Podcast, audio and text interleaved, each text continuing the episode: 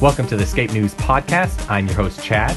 And I'm your co host, Ryan. And this is our trailer episode. We'll be doing our first episode this coming Friday. And this podcast and YouTube video will also be discussing news. And my part of this uh, podcast will be discussing news that has happened that made the headlines and that fell by the wayside because more important news came up. And of course, all news needs to be relevant, it has to be fresh and exciting. But what about the news that went by the wayside? The news that never got its conclusion, and the information, the facts, the people, the history, the events that we don't know what happened, and whether or not those conflicts or those problems are still ongoing. And those are things that I want to talk about um, so after I present those things, then we'll have some discussion about it. And then uh, I'll, I'll, also be talking about uh, a lot of different things that like Chad was talking about, uh, just kind of bouncing different ideas and different perspectives and opinions, going back and forth. That we'll have a nice discussion, maybe learn something from each other.